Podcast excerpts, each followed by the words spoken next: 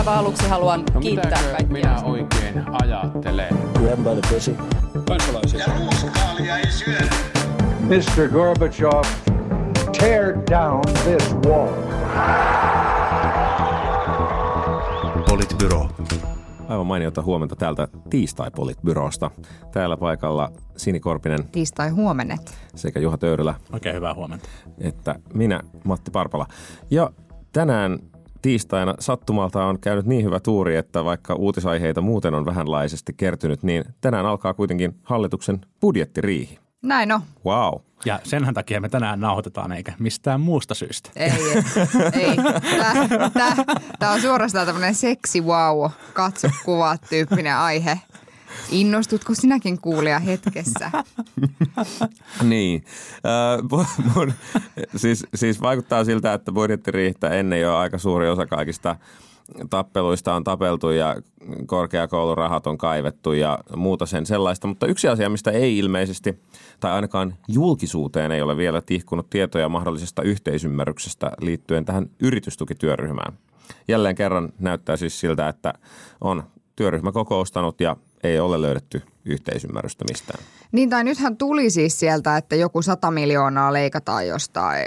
100 miljoonaa tulee niin kuin hallitusohjelmasta ja, ja siis se, mistä kai, kai valtiosihteerin työryhmä oli päässyt yhteisymmärrykseen, niin liittyi, liittyi tähän tota, yrityksille annettavaan, annettavaan tota, koulutustukeen. Ja sitten oli joku toinen, joka liittyy. Nyt on isoja, isot rahat liikkeellä. Ny, nyt kyllähän tää pelastetaan ilmastoa hartioa voimin. Just. Yhtään ylimääräistä koulutettavaa Koulutetaan. ei oteta. Green Office-koulutukset Kyllä. kaikille yrityksille valtion se rahoilla. ilmeisesti, se ilmeisesti ole siis, ole siis toiminut, mutta kyllähän tämä alkaa niin juustoleikkurilta, mm. juustoleikkurilta näyttää hiljalleen. Mä veikkaan, että sieltä nyt tehdään varmaan niin, että valitaan yksi, kaksi, kolme aihetta, tehdään niihin leikkaukset ja haetaan se loput, loput 100 miljoonaa sitten juustoleikkurille. Mm. Mutta se ongelma on musta silloin se, ja siis noin se varmasti siis Niin, niin, tapahtuu. niin. Ratkaisu Mutta siis ongelmahan on siinä se, että sit sillä, sillä tavoin, tai tavallaan, että eihän se ole itseisarvo, että yrityksille maksettavia tukia leikataan. Tai minun mielestäni sen ei pitäisi olla itseisarvo, hmm. vaan sen, että nimenomaan ne ympäristölle haitalliset tuet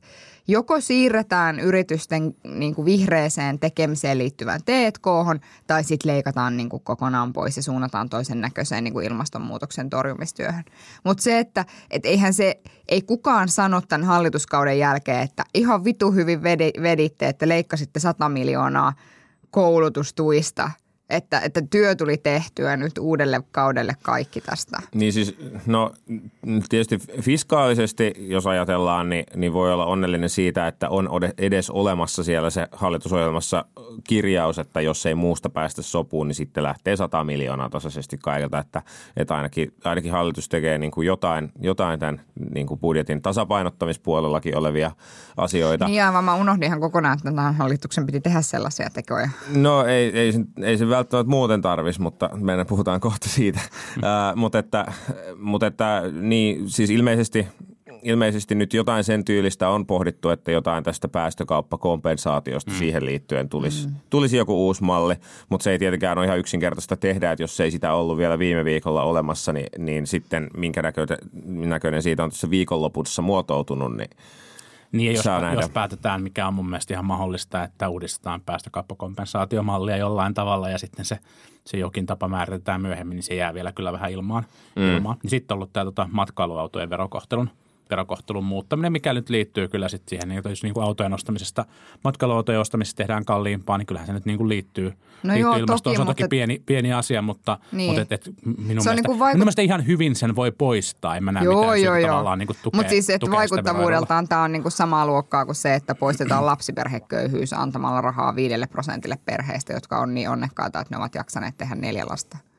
Siis, että tämä on vähän samantyyppinen toimenpide. Niin, niin ei kuin se tietenkään tää. ole. Mutta nyt on siis niin kuin hyvä muistaa se, että toki tämä nyt on ollut vasta tämä virkamiestyöryhmän esitys ja virkamiehet ei päässyt mm. asiasta, asiasta yhteisymmärrykseen. Mm. Että kun, kun viime kaudella... Luottakaa me siis poliitikkoihin. Niin, mutta kun viime kaudella jeesuteltiin siitä, että ongelma oli siinä, että oli poliitikkojen työryhmä, johon sitten pääsi pääs niin kuin sidosryhmät eli edunsaajat edunsaajat mukaan, niin se ehkäisi tämän niin kuin päätöksenteon. Niin ehkä se, että valtiosihteerit ei myöskään päässyt asiasta yhteisymmärrykseen, niin kertoo hieman siitä, että tämä ei ole ihan hirveän simppeli tehtävä myöskään hoidettavaksi. Mm. No se ei ole hirveän simppeli tehtävä hoidettavaksi, mutta kukaanhan ei ole missään vaiheessa sanonut, että näin olisi. Ja se, mikä mua niin kuin... No kyllä, mun mielestä viime kaudella käytiin vähän niin kuin sen tyyppistä keskustelua ää, erinäisissä podcasteissa, erinäiset kommentaattorit, joihin itsekin saatoin kuulua, niin, niin jotenkin niin kuin jeesusteli tällä, tällä asialla ja, ja niin kuin erityisesti ehkä kritisoitiin silloin, silloin sitä, että kun edunsaajat oli mukana, niin se nyt vaan jotenkin tässä ehkäisi sen niin kuin leikkausten tekemisen. Siitähän niin, ei ole kyse.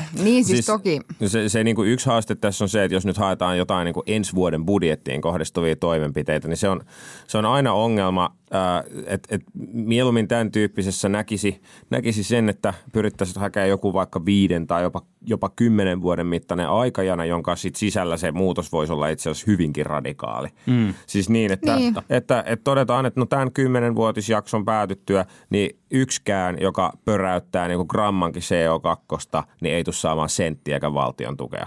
Sitten sulla on kymmenen vuotta aikaa miettiä, että no miten tämä nyt sitten sähköistettäisiin tämä koko systeemi. Niin kyllä. Mutta tämähän pitäisi niin. tehdä parlamentaarisesti.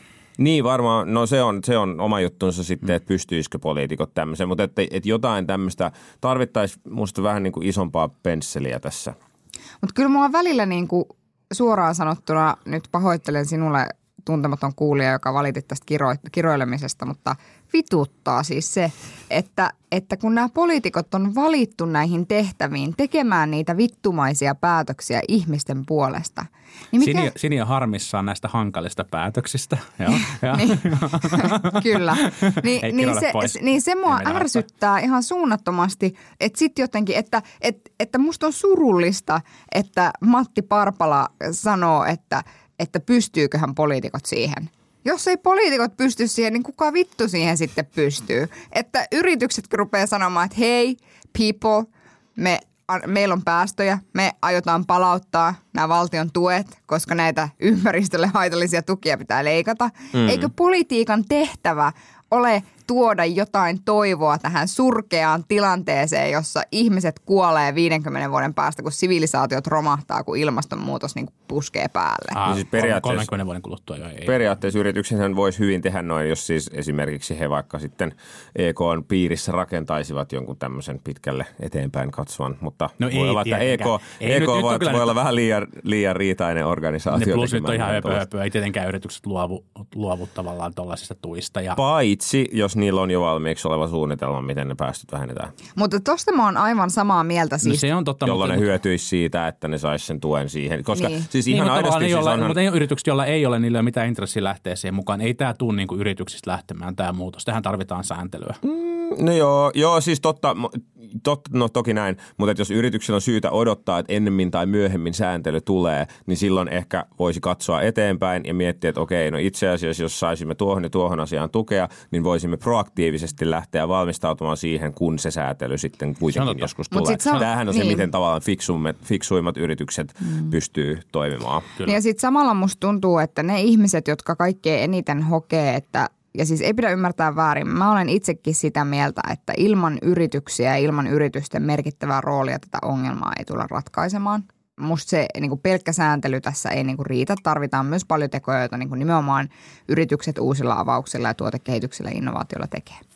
Mutta sitten samaan aikaan musta välillä tuntuu, että se jengi, jotka niinku on kuitenkin monessa muussa asiassa, kuten sote-palveluissa sitä mieltä, että, että party time excellent, kun yksityis, yksityiset palvelutuottajat pääsee niinku kentälle rellestämään ja, ja he kyllä sitten haastavat ja kirittävät julkisen sektorin aivan uskomattomiin suorituksiin sen jälkeen, koska kilpailu ratkaisee kaiken – niin sitten kuitenkin, kun puhutaan esimerkiksi näistä niin kuin ilmastolle ja ympäristölle haitallisista tuista ja siinä suhteessa toiminnan kirittämisestä, niin sitten se sama jengi on vähän silleen, että mutta mitäpä tapahtuu kaikille niille työpaikoille, että sitten kun nämä yritykset joutuvat lomauttamaan ja laittamaan ihmisiä pois, kun tämä toiminta lakkaa, että siinä siihen tavallaan markkinaan ja siihen yrityksen niin kuin innovo- innovointiin ja kiritykseen ei sitten hirveästi uskotakaan. Niin, että nämä niin kuin luovan tuhon saarnaajat ei ole niin kuin – ei ole niin hekumoimassa siitä luovasta tuhosta, joka seuraa, kun, kun, tota, kun erilaisia veroetuja vaikka halvemman sähkön suhteen poistetaan. Niin.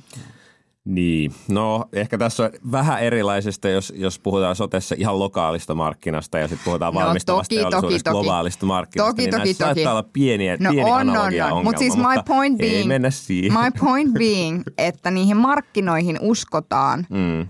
monessa sellaisessa niin kuin muussa asiassa, mutta sitten kun puhutaan niin kuin tästä, että, että ikään kuin et, et esimerkiksi sanotaan vaikka, että biokaasun suhteen hirveän mielellään sanotaan, että, että ei sitä voi lisätä sitä biokaasun käyttöä sen takia, että, että sitä ei tuoteta riittävästi. Mutta jos valtio asettaa tavoitteet ja insentiivit kohdalle, niin kyllä yksityinen sektori keksii, että mistä se biokaasu sen jälkeen mm. tuotetaan. Mm. Että, että siis niin kuin point being, että kun siinä on business-intressi, joka Joo. on riittävällä tavalla insentivoitu, niin kyllä. sitten asioita kyllä tapahtuu. Joo, kyllä, kyllä. Joo, siis onhan, onhan sillä, sillä siis tavallaan sekin, että että just päästökauppahan on yksi vaikka keskeinen sääntelystä lähtevä elementti, joka kuitenkin sitten luo markkinat sille, että niin kuin hiili, hiilen käyttöä tai hiilipäästöjä kannattaa vähentää. Niin. Että tavallaan parhaimmillaan, parhaimmillaan just kombinaatio näistä kahdesta asiasta on se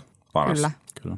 No toinen asia, mikä hallitusta varmasti puhuttaa, tai ehkä ei, en tiedä, on tämä työllisyystavoiteasia. Tästähän oli keskustelua, että puhuttaako se nyt hallitusta oikeasti ja kuinka tärkeä tavoite se on. Ja mulla on nyt itse asiassa epäselvää, että kumpi se hallituksen tavoite on. Onko se 75 prosenttia vai onko se niin, että se on 75 prosenttia korjattuna jollain suhdannekertoimella ja sitten hallitus on tyytyväinen siihen, kun, tai itse asiassa niin kuin tämän sisäisen dynamiikan Oletko kannalta Matti lukenut kiinnostaa. Twitteriä viime aikoina? Olen lukenut. Twitteriä, mutta siis mä nyt jäin viimeisimmäksi, mä jäin siihen käsitykseen, että se on niin, että, että jos työllisyys tai siis maailmantalous vaikka romahtaisi sitten, sit voitaisiin ajatella, että no työllisyystavoitteeksi tai työllisyydeksi saatiin vaan 73, mutta siitä osa oli hallituksen toimeenpanemaa, joten se riittää. Mutta niin kuin, että riittääkö se oikeasti vai että käveleekö kohta joku pitkin seiniä? Mun, siis mulle, tämä, tämä on mulle täydellisen kirkasta Kerro. jotenkin. Ja mä oon niinku ymmärtänyt tämän niin, että ajatellaanko vai eikö ajatella, että hallitus on epäonnistunut, jos se on omilla politiikkatoimillaan pystynyt luomaan 60 000 uutta työpaikkaa. Mutta sitten tulee paha paha maailmantalous, joka paskoo kaiken ja se prosentuaalinen osuus jää pienemmäksi kuin on tavoiteltu. Niin ajattelemmeko me vai emmekö me ajattele silloin, että hallitus on epäonnistunut, jolloin se primääritavoite liittyy kai siihen lukuun eikä siihen, tai siihen työpaikkojen määrään eikä siihen työllisyysasteeseen. Näin. Tämä on tietenkin, no, noin, noin, noin kai, näin kai siis Ville Kopra, joka, joka aiheesta twiittaili, jos tämä niin kuin Twitter-myrsky myrsky syntyi, niin näin sitä yritti, yritti niin kuin esittää. Ää, ehkä, ehkä Harakan putiikki voi ostaa siniltä, siniltä viestintäapua, mutta, mutta tota, Soitellaan, Ville. Soitellaan, joo. Mutta tota, ää, toihan on niin hankala mitattava totta kai sen takia, että samalla tietysti, tietysti pitäisi niin pystyä arvioimaan kokonaisuutena sitten sitä, että miten se hallituksen kaikki muu politiikkatoimi on, on vastannut siihen niin kuin maailmantalouden muutokseen ja, ja onko, minkälaista vaikutusta sillä on ollut siihen tavallaan muuhun työllisyys, työllisyyskehitykseen. Että voidaan todeta, että, että täältä tuli niin kuin 60 000 työpaikkaa näillä ja näillä keinoilla, mutta olisiko joidenkin muiden työpaikkojen vähenemistä pystynyt tuossa kuvitteellisessa skenaariossa, skenaariossa sitten ehkäisemään. Tämähän nyt on sinänsä tavallaan vähän niin kuin, vähän niin kuin turhaa puhetta.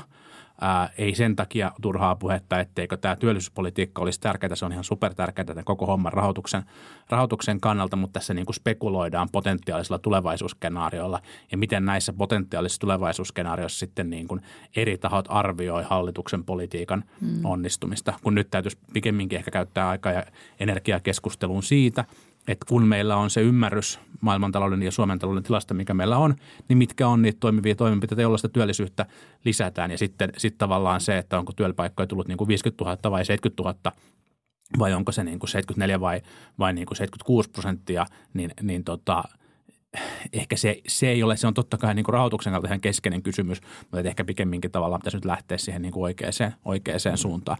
Ja, ja siis ministeri Harakkahan kuvasi, kuvasi asiaa siten, että – että 75 prosenttia on, on koko hallituksen toiminnan ää, niin kuin tavoitteena. Eli Eli sen koko tavalla hallituspolitiikan kokonaisuuden tavoitteena on se, että syntyy sen kaltainen ympäristö, jossa jos 75 prosentin työllisyys ja sitten kohta jollain aikataululla se 80 prosentin työllisyys olisi mahdollista.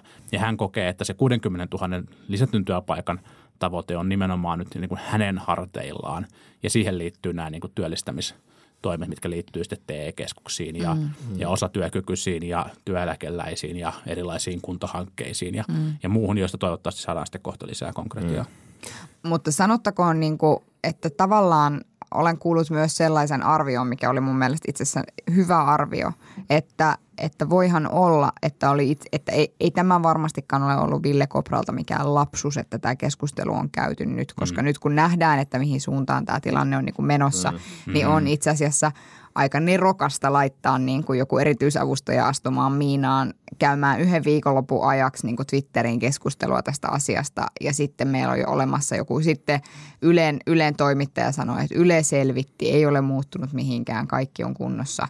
Et, et, että et ikään kuin se keskustelu on käyty jotenkin jo niin kuin vähän niin kuin etukäteen, että, että mitkä on ne speksit, joilla hallitus epäonnistuu ja mitkä on ne speksit, speksit joilla se ei epäonnistu. Et musta se oli tavallaan ihan niin kuin taitavaa viestintää. Mm. Että ei sitä apua välttämättä tarvitsekaan ehkä, ostaa. Ehkä näin, mutta en mä myöskään jotenkin ajattele, että, että tällä nyt on sitten vuoden kuluttua niin kuin hirveästi mitään vaikutusta siihen, että miten hallituksen onnistumista arvioidaan tai mikä on minkäkin puolueen kannatus tai mitään. No mitään joo, sellaista. no joo. Niin, niin siis, että enemmänkin, enemmänkin tosiaan uskon, uskon minäkin siihen, että, että jos valtion talous lähtee sakkaamaan, niin se on ihan yksi, sama, yksi haile, että kuinka monta työpaikkaa niin kuin Harakan putiikki on onnistunut keksimään.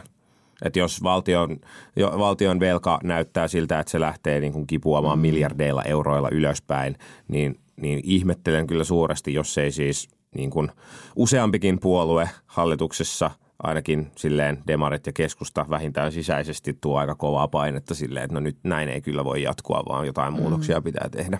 Kyllä.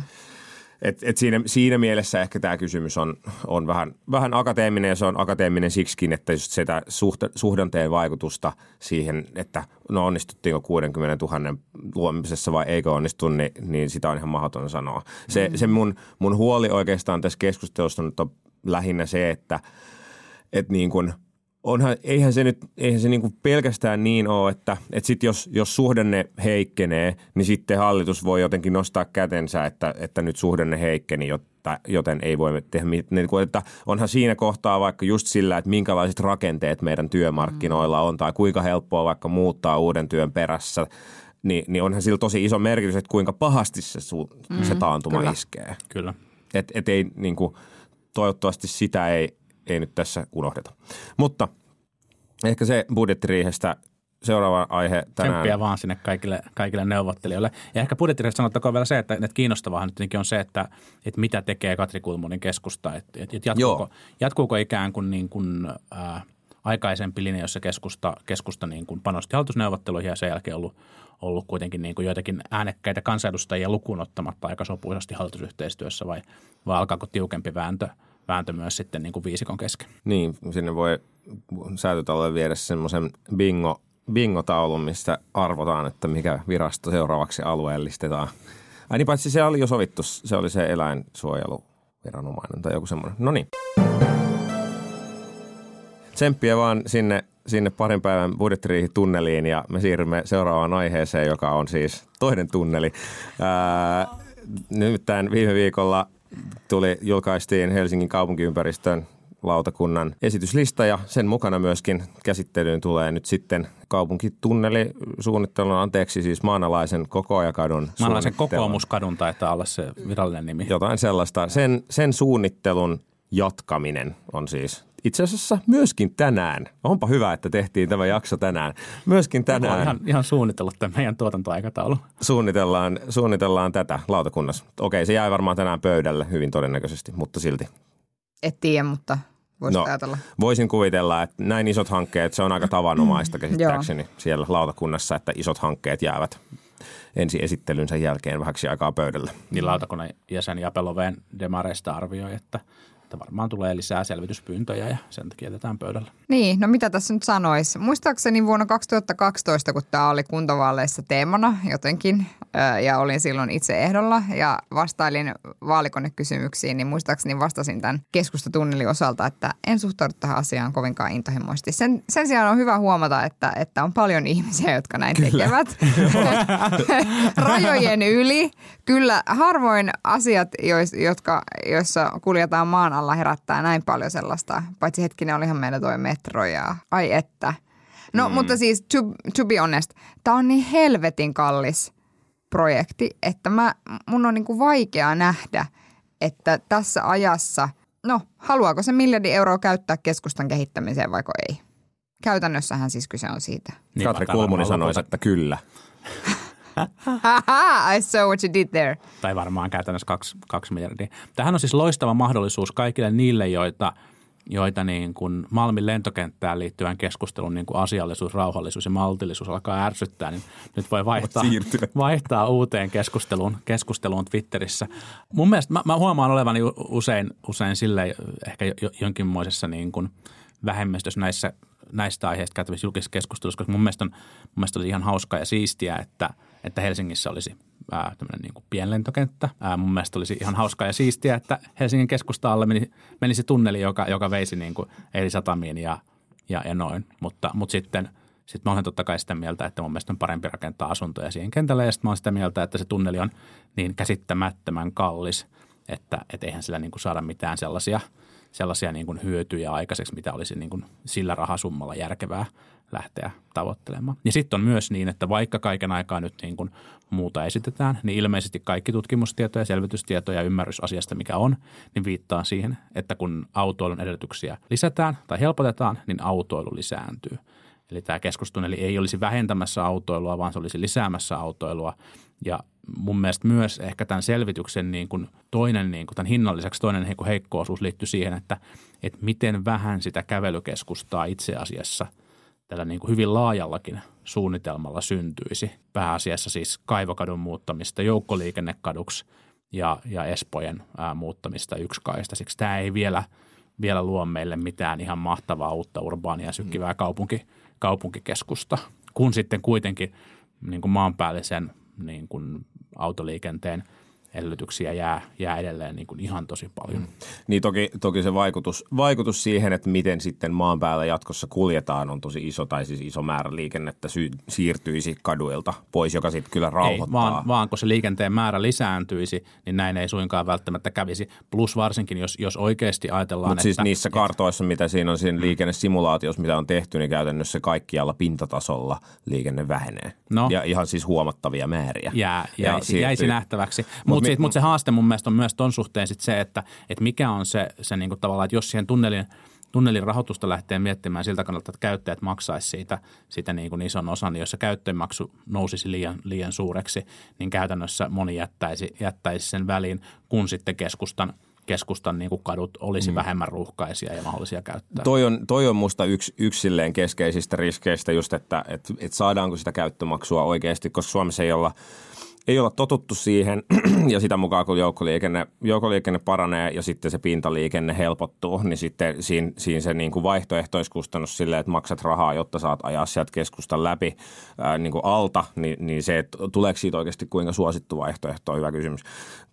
Tuosta hinnasta, niin niin joo, että on yritetty sanoa, että tämä on nyt niinku huikean kallis projekti. No onhan se niinku aika kallis, mutta onhan meillä muitakin aika kalliita projekteja. Tämän tunnelin käyttöikä on kuitenkin käytännössä niinku 100 vuotta, 50-100 vuotta varmasti puhutaan, että jos sä jaat sen niinku kustannuksen vuositasolle, niin ei se meidän investointibudjetista ole mikään niin kuin kovin valtaisa osa. Plus, että osan siitä tosiaan varmasti voi käyt, ottaa niin kuin käyttömaksuilla ja, ja on siitä todennäköisesti sit jotain, on, on siitä niin kuin siihen yhtälöön varmasti sisältyy muitakin osuuksia kuin vaan se investointi, investointibudjetti. Mutta voiko sitten olla, että ikään kuin sitä, siis että jotta se toteutuu, jos, jotta siinä toteutuu se semmoinen niin kuin märkä mm. uni niin kuin kävelykeskustasta tai vähemmän liikennettä sisältävästä keskustasta, niin kuin pintaliikenteestä, niin sit sitä pitäisi niin kuin jollain tavalla selkeästi esimerkiksi sanktioida, että sä, sä käytät, niin. että sä olet niin kuin – Siis sehän voi olla, että, että sen lisäksi, että se tunneli toteutetaan, niin sen lisäksi sitten pinta,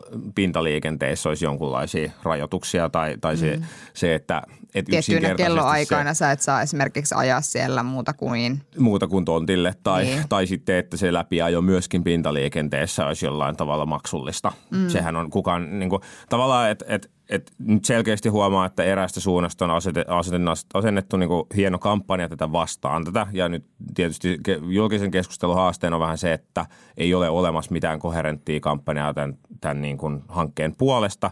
Osittain senkin takia, ja siis, siis itsekin ehkä kuulun niihin, että kun mun mielestä mitään niin kuin lopullista suunnitelmaa ei ole edes vielä olemassa. Mm. Meillä ei ole hirveän tarkkoja selvityksiä siitä, että mitä se nyt on niin kuin jotain arvioita – arvioita on, että minkälaisia muutoksia tulee. Nyt niin kuin yksi niin kuin sticking point on näyttää olevan se, että no tämä lisää päästöjä.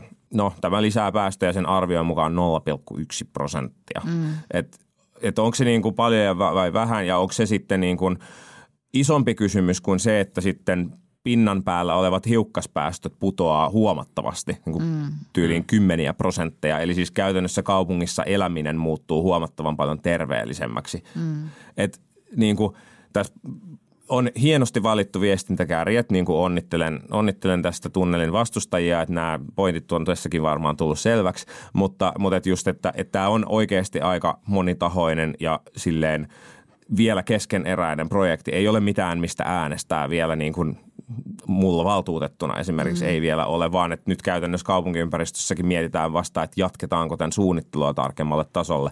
Ja musta mm. niin kun tässä on sen tyyppisiä hyötyjä ja kysymyksiä, mitä kannattaa vielä selvittää mm. tarkemmalle tasolle. Mutta Niin, mä, siis ehkä mä tuosta luulen, julkis- niin, mm, niin ehkä niin julkisesta keskustelusta sanottakoon toki se, että kyllähän esimerkiksi Helsingin pormestari on, on niin kuin julkisesti puolustanut tätä, että, että kyllä niin kuin, niitä niin kuin, äh, hankkeen julkisia puolustajia löytyy, mm. löytyy myös. Sitten jos halutaan, halutaan toimenpide, jolla vähennetään äh, autoilua Helsingissä ja parannetaan he, niin kuin hengitysilmaa, vähennetään pienihiukkasia Helsingin keskustassa, niin tietullit on tietenkin nopeasti käyttöön. Se on. merkittävästi halvempi, Kyllä. halvempi, halvempi niin kuin toimenpide. Mutta ehkä sitten se, se tavallaan, mikä mua tietyllä tavalla niin kuin eniten tässä kokonaisuudessa epäilyttää, on se, että me ollaan hyvin potentiaalisesti niin kuin merkittävän autoliikennettä koskevan murroksen Se- edellä. joo, se mua ajattelen, myös ajattelen samalla tavalla, että se investointi on mielekästä katsoa niin kuin sille niin kuin sadan vuoden perspektiivillä, mm. mutta, mutta et on ihan hyvin mahdollista, että 30-luvulla autoliikenne näyttää aivan erilaiselta kuin mihin me ollaan totuttu koko, koko niin kuin eli-ikämme ajan. Mm. Ja, ja, ja sen takia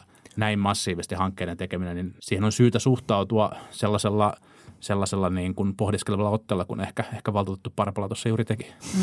Niin ja sitten mä vielä niin kuin ehkä sanon siis sen, että joo on varmasti niin, että, että tässä on niin kuin tiettyjä tämmöisiä kokoomuslaisia hahmoja, jotka voimakkaasti tätä puolustaa. Ehkä tälle joukolle tekisi myös hyvää ikään kuin käydä sitä sen tyyppistä pohdintaa, että jos me sitten oikeasti haluaisimme varmistaa sen, että siellä maanpäällinen liikenne ää, oikeasti vähenee – niin mm. sitten mitä se tarkoittaisi käytännössä ja miten sitä suunnitelmaa pitäisi niin kuin käytännössä täydentää näiltä osia, mutta tekisi niin kuin ihan hyvää vähän käydä tavallaan sellaisia pohdintoja, että miten sitten varmistetaan sen utopian toteutuminen, mitä tällä, tällä hankkeella maalaillaan, mm. varsinkin kun se on niin kallis. Ja mä ymmärrän, sama, mä ymmärrän tosi hyvin sen, että kyseessä on niin kuin investointi, jonka voi vähentää useiden kymmenien vuosien aikana. Mä ymmärrän sen, mutta sitten samaan aikaan on myöskin niin, että se investointi pitää tehdä niin kuin rahasta niin kuin nopeasti. Ja, ja, se, ja sitten ikään kuin se kysymys siitä, että mistä, onko se jostain pois. Jos se on jostain pois, mistä se on pois.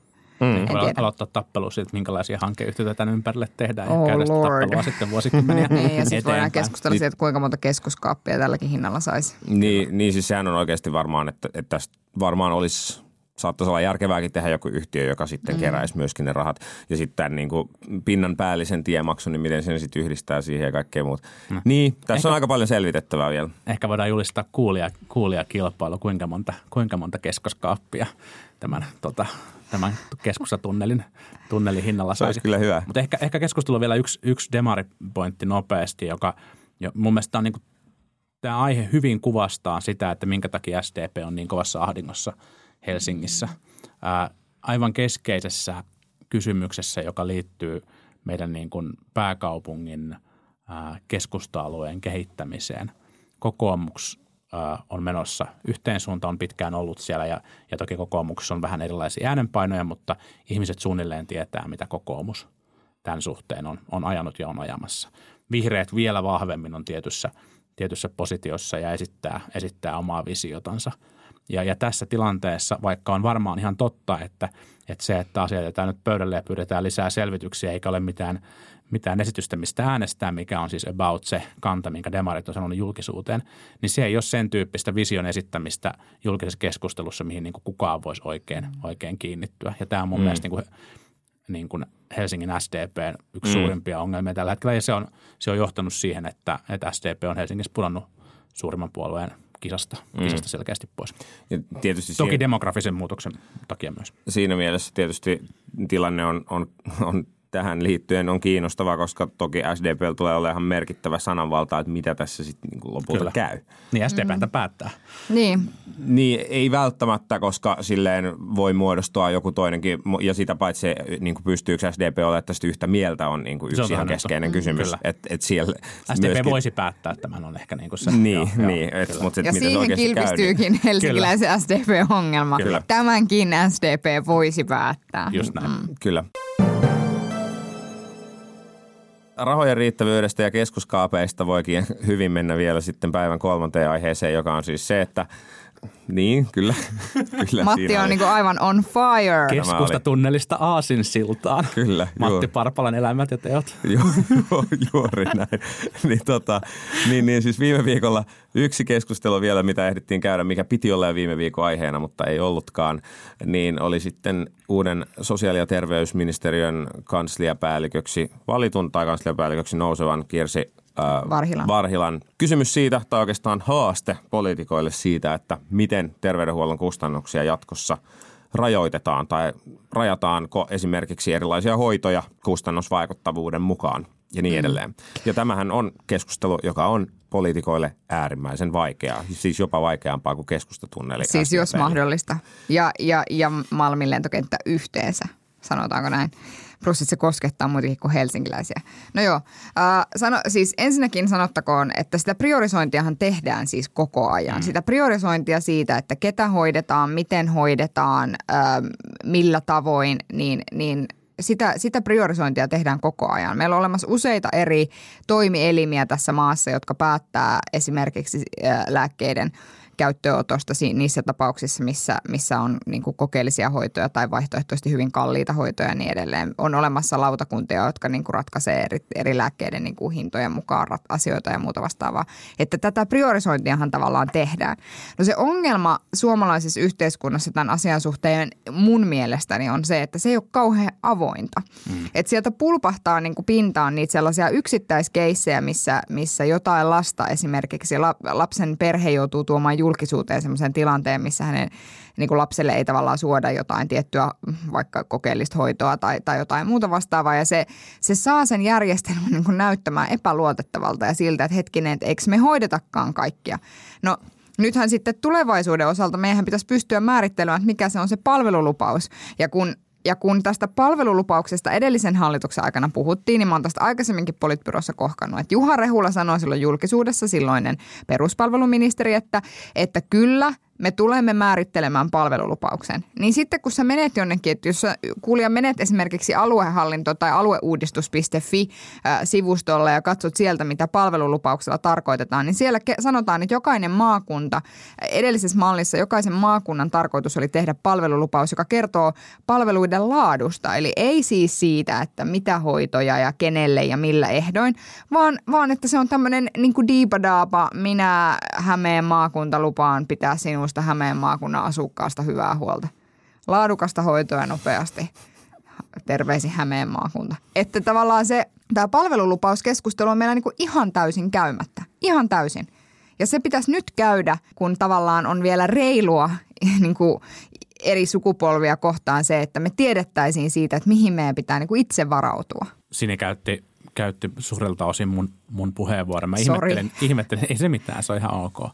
Äh, ihmettelin kovasti siinä Varhilalla niin kuin ulostulossa sitä, että hän ei ottanut kantaa ollenkaan siihen, että miten laajasti priorisointityöntä ollaan kaiken aikaa tehty ja nimenomaan virkamies lääkärikunta ja virkamiesvetoisesti. Meillä on niin kuin tietenkin pitkä aikaa ollut käypähoitosuositukset. Sitten meillä on hintalautakunta, joka toimii sosiaali- ja terveysministeriön alaisuudessa. Hintalautakunnan tehtävä on, on neuvotella ne hinnat, joilla eri lääkkeet ja, ja tota, hoidolliset laitteet tulee, voi tulla meidän markkinoille, jos, jos niihin tulee – Kelakorvaus, eli käytännössä se, millä niin kuin markkinoille tänne sitten mm. niin kuin kansainväliset lääkefirmat tuo, tuo lääkkeitä. Ja kun Sini puhuit kokeellisista hoidoista, niin kysehän ei pelkästään ole kokeellisista hoidoista. Se on, ehkä se, se on ehkä se tavallaan, miten nämä usein esitetään sitten näiden niin kuin yksittäistapausten tapausten johdosta. Mutta, mutta siis kansainvälisillä lääkefirmoilla on paljon sellaisia lääkkeitä, tai paljon paljon, mutta niin kuin merkittävä määrä lääkkeitä, jotka ei ole suomalaisessa markkinoilla käytännössä saatavilla sen takia, että niitä ei ole todettu kelakorvattavissa, koska hintalautakunta ja nämä lääkeyhtiöt ei ole päässyt päässyt sopuun siitä, sopuun siitä hinnasta. Ja se tietenkin johtuu siitä, että meidän markkina on niin, on niin pieni, että ison lääkeyhtiön ei kannata tuoda tänne, tänne niin kuin lääkettä mm. kovin halvalla, halvalla hinnalla, koska se ajaa tai niin kuin luo sen riskin, että se, se lääke sitten niin kuin, ää, olisi, sen hinta halpenisi jossain niin kuin isommallakin markkinoilla. Lääkkeiden mm. hintamääräytymiskeskustelu on sitten, sitten toinen juttu. Ja sen niin, lisäksi meillä on... käyttämättä se lääke on varmaan niin, yksi teoreettinen riski myös. Sekin myös. Mm. Ja, ja sitten, sitten meillä on vielä niin kuin palveluvalikoimaneuvosto, joka toimii sekin STM-alaisuudessa, missä siis tällä hetkellä tai pitkään jo virkamiehet ovat pohtineet sitä, virkamiehet ja lääkärit ovat pohtineet sitä, että, että mitä palvelua missäkin tilanteessa, tilanteessa annetaan. Ja sieltä tulee, tulee mä uskoisin, melko ohjaavia, ohjaavia suosituksia toki, mutta, mutta, mutta kuitenkin. Ja, ja tämä on tavallaan tämä yksi kuvio ja sitten, sitten tähän tulee, tulee vielä se, että miten oikeasti pystytään niin kuin de facto hoitamaan niillä resursseilla, mitkä on. Mm. Mutta jos, jos tavallaan niin kuin aikaisemmin puhuttiin siitä, että poliittinen päättäjä on, on niin kuin vaikea tehdä yritystukiin liittyviä päätöksiä, niin tämä on ihan mahdoton kysymys poliittiselle päätöksenteolle. Mm. Mä en, mä en, niin kuin, mä en niin kuin millään usko, että, että tällaisissa normaaliolosuhteissa, missä nyt eletään, missä ei olla – olla niin kuin siten, sellaisessa niin kuin aivan katastrofisessa tilanteessa, että rahat on aivan loppu, niin, niin kuin mikään poliittinen ryhmittymä pystyy tässä käymään niin kuin mitään järkevää keskustelua ja, ja tuottamaan, tuottamaan niin kuin mitään, mitään priorisointia.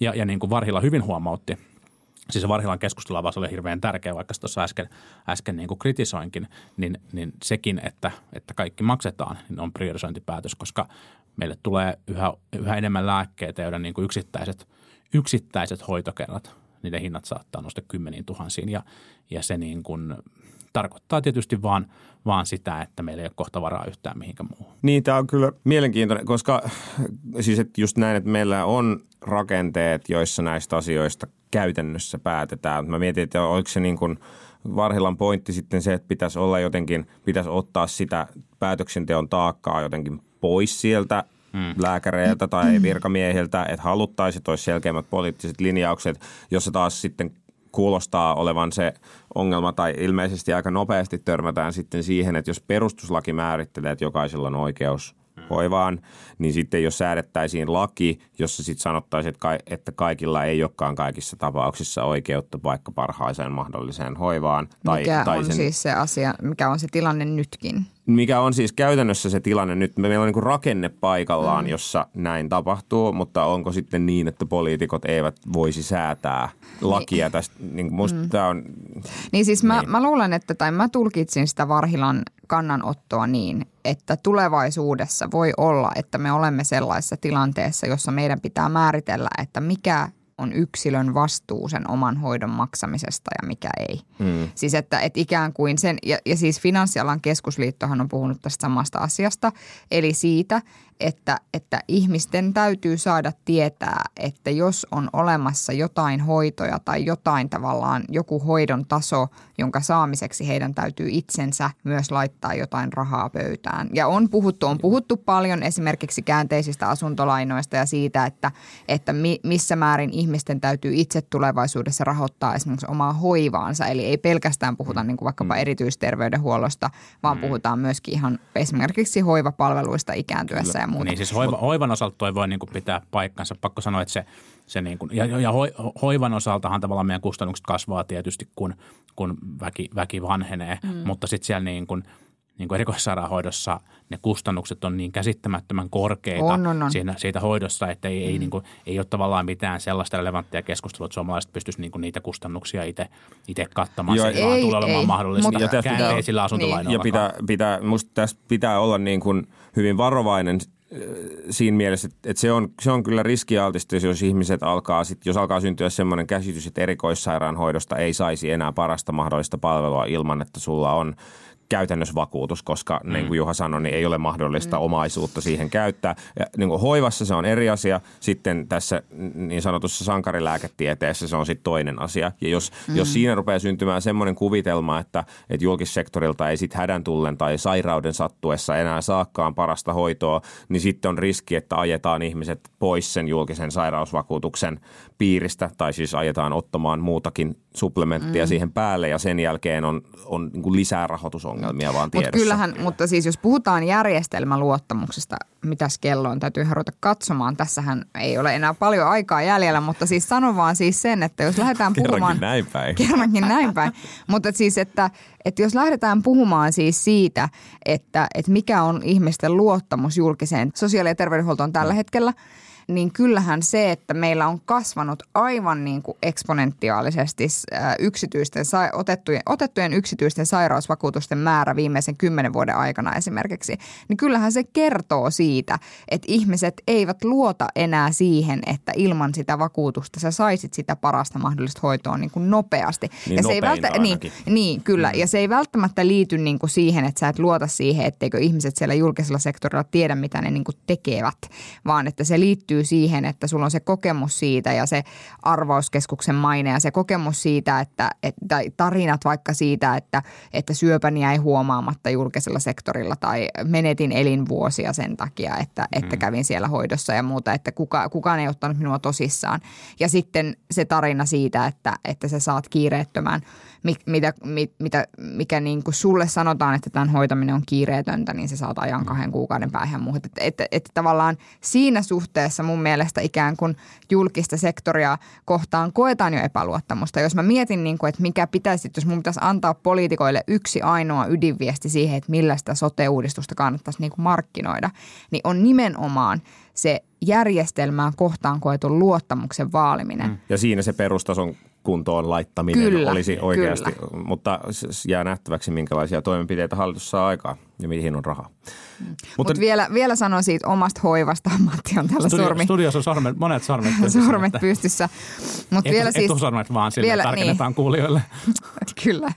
Niin, niin tästä, kiitos tarkennuksesta. Mutta esimerkiksi hoivaan liittyen, niin kyllä ihmisille tulee yllätyksenä se, että esimerkiksi jos sä olet niin kuin hoivakodissa tai hoitokodissa, olipa se sitten yksityinen tai julkinen, niin se ei ole ilmaista. Siitä maksetaan niin kuin 1000, 2000, 3000 euroa kuukaudessa rahaa siitä hoidosta.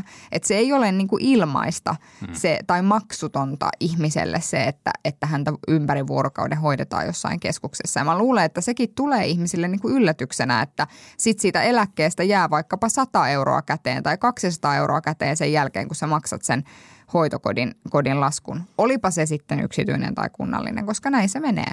Näin. Hyvä. Nyt päätämme tämän keskustelun tähän.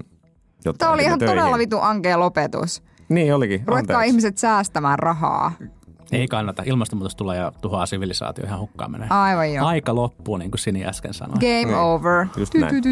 no niin, oikein mainioita ja mukavaa viikkoa teille kaikille. Me emme tänään tee, tällä viikolla tee perjantaina lähetystä, joten nauttikaa, kuunnelkaa tämä monta kertaa tällä viikolla. Kiitos. Hei. Moi moi. Politbyro.